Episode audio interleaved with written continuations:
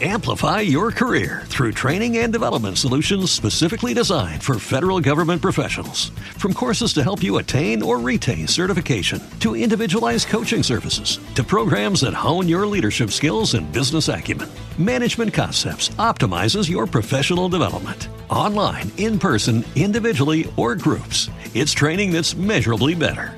Learn more at managementconcepts.com. That's managementconcepts.com. Everybody in your crew identifies as either Big Mac Burger, McNuggets, or McCrispy Sandwich. But you're the filet fish Sandwich all day. That crispy fish, that savory tartar sauce, that melty cheese, that pillowy bun. Yeah, you get it. Every time. And if you love the filet of fish, right now you can catch two of the classics you love for just $6. Limited time only. Price and participation may vary. Cannot be combined with any other offer. Single item at regular price. Ba da ba ba ba. Podcastbook.it presenta La Psiche in Podcast con Ivan Scudieri.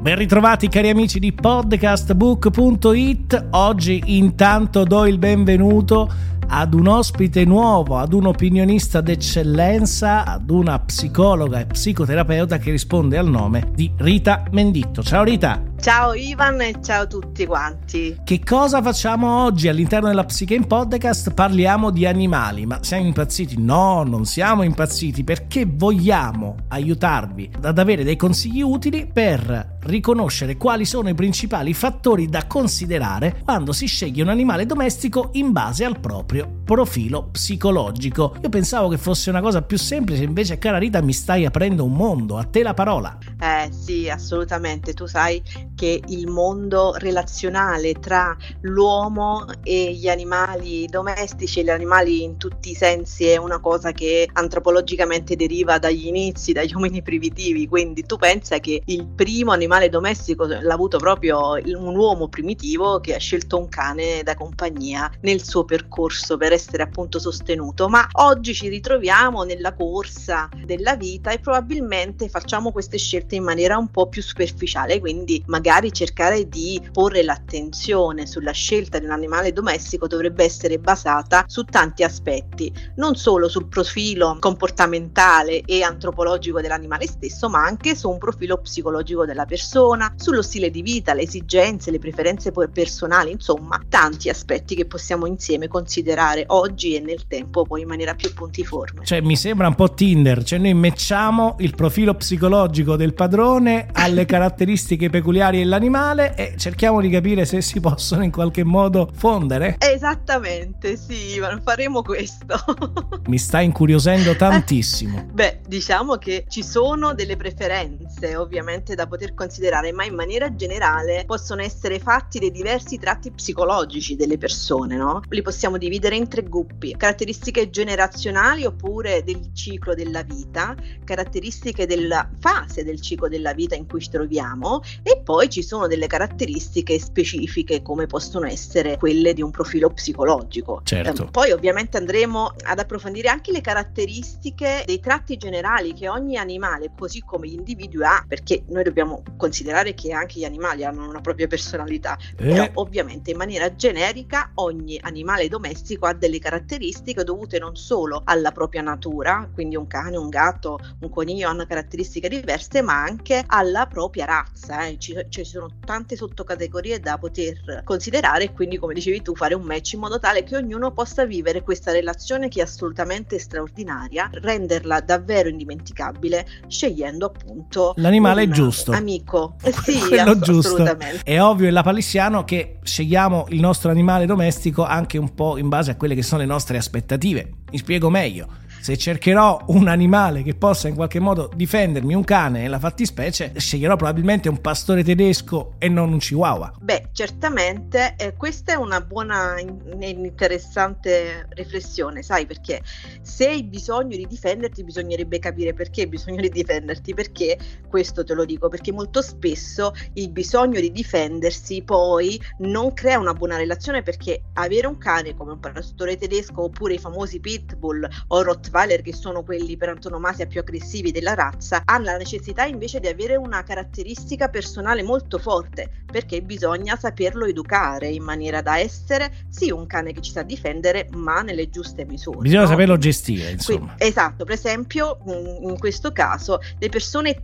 estroverse e quelle energetiche sono persone molto attive che potrebbero trovare soddisfazione in animali da compagnia certamente come cani e gatti, ma anche da conigli, perché questi animali richiedono un'interazione e un movimento costante. Quindi anche l'idea di poter prendere un coniglio come approccio iniziale rispetto a un cane da compagnia attivo, molto presente in una relazione come quella con una razza di cui abbiamo detto prima, potrebbe essere un buon inizio approccio al mondo del pet. Sì, mm? poi appena possibile ah. ti presenterò Bianca, il mio coniglio che ha lasciato ancora tutti i mobili di casa integri e intatti, quindi veramente un unicum.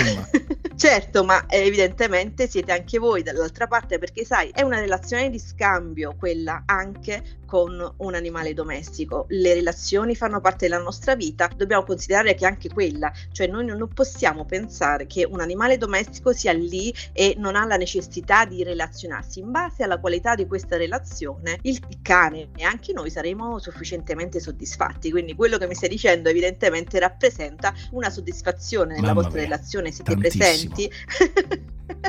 Siete molto presenti, attivi e, ed evidentemente anche il coniglio ci rappresenta la sua soddisfazione nel vivere questa relazione, non facendo quei danni di cui molto spesso ci sentiamo in basi nella nostra Giusto. casa. Ma psicologicamente c'è una differenza di bisogno tra chi sceglie un cane e chi sceglie un gatto, per esempio? Assolutamente sì. Se vogliamo parlare, ecco, delle caratteristiche dell'animale che abbiamo detto prima, ha comunque una propria personalità personalità. Per quanto riguarda il genere di razza, no? quindi cani, gatti, possiamo considerare i gatti ovviamente come fedeli, affettuosi, socievoli, inclini a interagire con gli esseri umani, quindi sai che hanno bisogno di attenzione, sai che hanno bisogno di un'interazione sociale costante. Possono essere certamente addestrati per svolgere delle attività o dei comandi specifici, variano notevolmente il, il temperamento a secondo la, la razza. Per esempio, con i bambini va molto bene la scelta di eh, animali domestici come il cane, ma dobbiamo considerare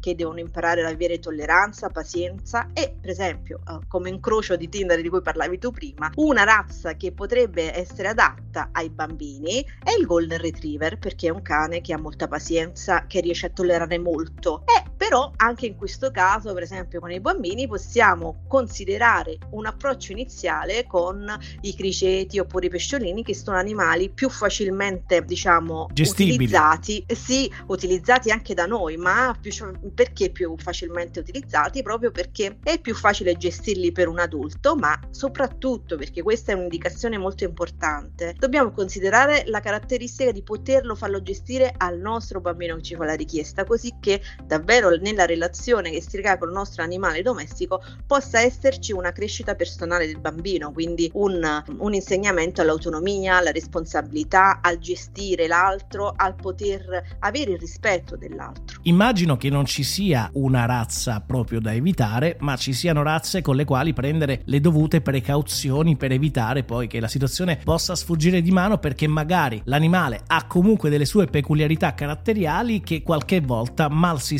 sposano poi con delle abitudini invece umane a meno che non sia stato fatto un lavoro proprio di educazione. Assolutamente sì, per esempio come caratteristiche eh, diciamo psicologiche possiamo considerare in questo caso gli introversi oppure le persone tranquille. Questo perché, sai, il beneficio di avere un animale domestico nella propria vita è assolutamente una risorsa importante. Quindi, per esempio, in questo caso potrebbe essere consigliato agli individui più tranquilli ed introversi potrebbero preferire animali domestici meno impegnativi in termini, per esempio, di attività. E quello che mi viene in mente è ovviamente il gatto. Il gatto è spesso più indipendente e richiede meno cure mm, dell'attenzione diretta. Se consideri che comunque comunque il gatto non ha bisogno di esplorare e di giocare in maniera più ampia come per esempio un cane che deve uscire a fare le passeggiate perché ha necessità di odorare, di esplorare il territorio circostante, oppure semplicemente considera che i gatti amano pulirsi e curarsi da soli, quindi certo. non sarà necessario la toilettatura temperatura, eh, il pelo. Ecco, per esempio, considerando il pelo, no? molte persone possono essere allergiche al pelo, però esistono alcuni tipi di animali come cani e gatti che non hanno pelo. Ci sono anche delle razze che si chiamano criceti d'India oppure porcellini d'India. Quelle là glabre. Sono una sorta di esatto, e loro appunto non hanno peli. Quindi assolutamente io consiglio vivamente a tutti un impegno, ma soprattutto una risorsa come un animale in casa. Però appunto bisogna un attimo testare e parlare in maniera diretta su tutte le caratteristiche proprio come stiamo facendo noi oggi. Immagino che un animale domestico possa in qualche modo rispetto al proprio genere anche manifestare diversamente lo stesso affetto. Mi spiego meglio. Sembra che i cani siano più affettuosi perché magari lo palesano in modo più evidente, ma anche da un gatto può essere estremamente attento e affettuoso ai bisogni del suo, come dire, padrone è una brutta parola, non mi piace, però all'amico che lo ha accolto in casa, ma magari lo palesa in modo meno evidente, ma allo stesso modo sentito. Ma assolutamente, ha,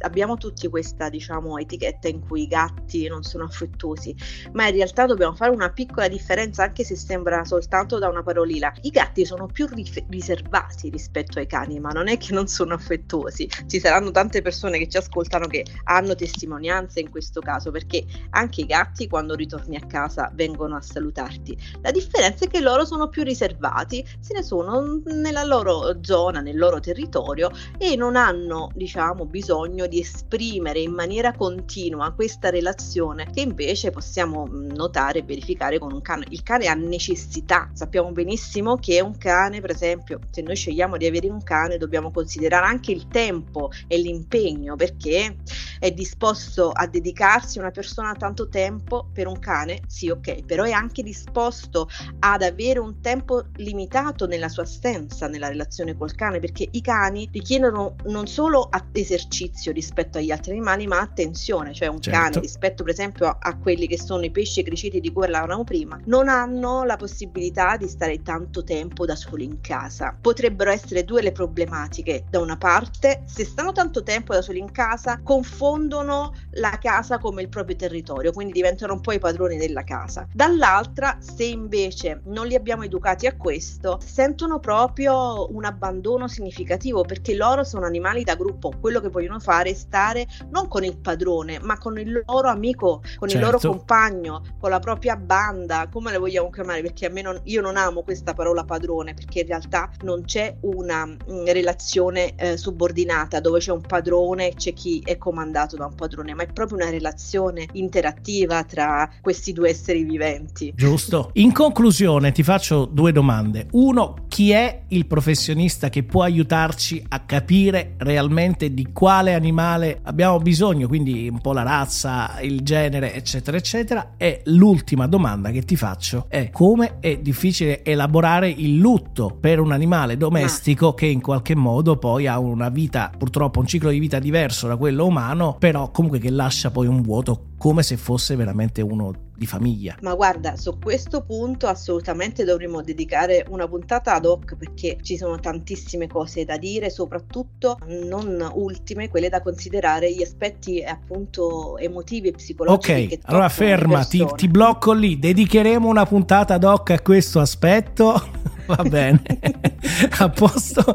Quindi sull'altra domanda invece qual è il professionista che può aiutarci a scegliere il genere e l'animale giusto? Guarda, sicuramente tu sai benissimo che esiste un mondo che si chiama comunemente pet therapy, ma in realtà si chiama oggi dal Ministero della Salute è stato accreditato come interventi assistiti con gli animali e in questa equipe multidisciplinare c'è un veterinario comportamentista che è specializzato proprio nelle caratteristiche degli animali e poi c'è uno psicologo oppure un medico eh, specializzato in questi interventi che eh, sono responsabili degli interventi assistiti con gli animali. Quindi quello che fanno praticamente è appunto decidere un approccio con una specifica patologia e eh, intervenire con l'animale domestico giusto. Quindi sicuramente uno psicologo che è specializzato in quest'area potrebbe aiutare a scegliere la caratteristica giusta del proprio animale. Dovrebbe essere insomma Ivan un'interazione giusto. a rete reciproca tra, tra, chi vuole fare una richiesta, la, perché anche negli allenamenti oppure nei canili dove si vuole scegliere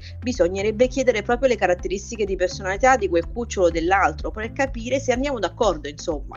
Bene, poi effettivamente se avete bisogno di un consiglio c'è anche la dottoressa, psicologa e psicoterapeuta Rita Menditto che magari può tracciare un primo profilo da poter in qualche modo poi elaborare insieme anche a un veterinario oppure a chi in qualche modo alleva questi cuccioli che tanto amore ci danno. Rita, io devo ringraziarti per questa tua disponibilità, poi ci ritroviamo all'interno della Psiche in Podcast prossimamente. Assolutamente sì, ci sono tanti animali che non abbiamo considerato che man mano considereremo i rettili, gli animali domestici esotici, gli uccelli, i pesci, ci sarà tanto da dire insieme. Pure i topi?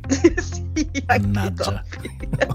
Ho il terrore, l'unica, è l'unica cosa, è la mia criptonite, sai, i topi purtroppo è l'unica cosa che mi spaventa spaventa. Magari devo fare un percorso psicologico per capire perché mi spaventano i topi. Ci sarò con te. Ti abbraccio, grazie Rita. Ciao Ivan, ciao a tutti. Abbiamo avuto con noi la dottoressa psicologa e psicoterapeuta Rita Menditto. Podcastbook.it ha presentato La Psiche in Podcast con Ivan Scudieri. Amplify your career through training and development solutions specifically designed for federal government professionals. From courses to help you attain or retain certification, to individualized coaching services, to programs that hone your leadership skills and business acumen, Management Concepts optimizes your professional development. Online, in person, individually, or groups, it's training that's measurably better. Learn more at managementconcepts.com. That's managementconcepts.com. Every day, we rise, challenging ourselves to work for what we believe in. At U.S. Border Patrol, protecting our borders is more than a job, it's a calling. Agents answer the call, working together to keep our country and communities safe. If you're ready for a new mission, join U.S. Border Patrol and go beyond. Learn more at cbp.gov/careers.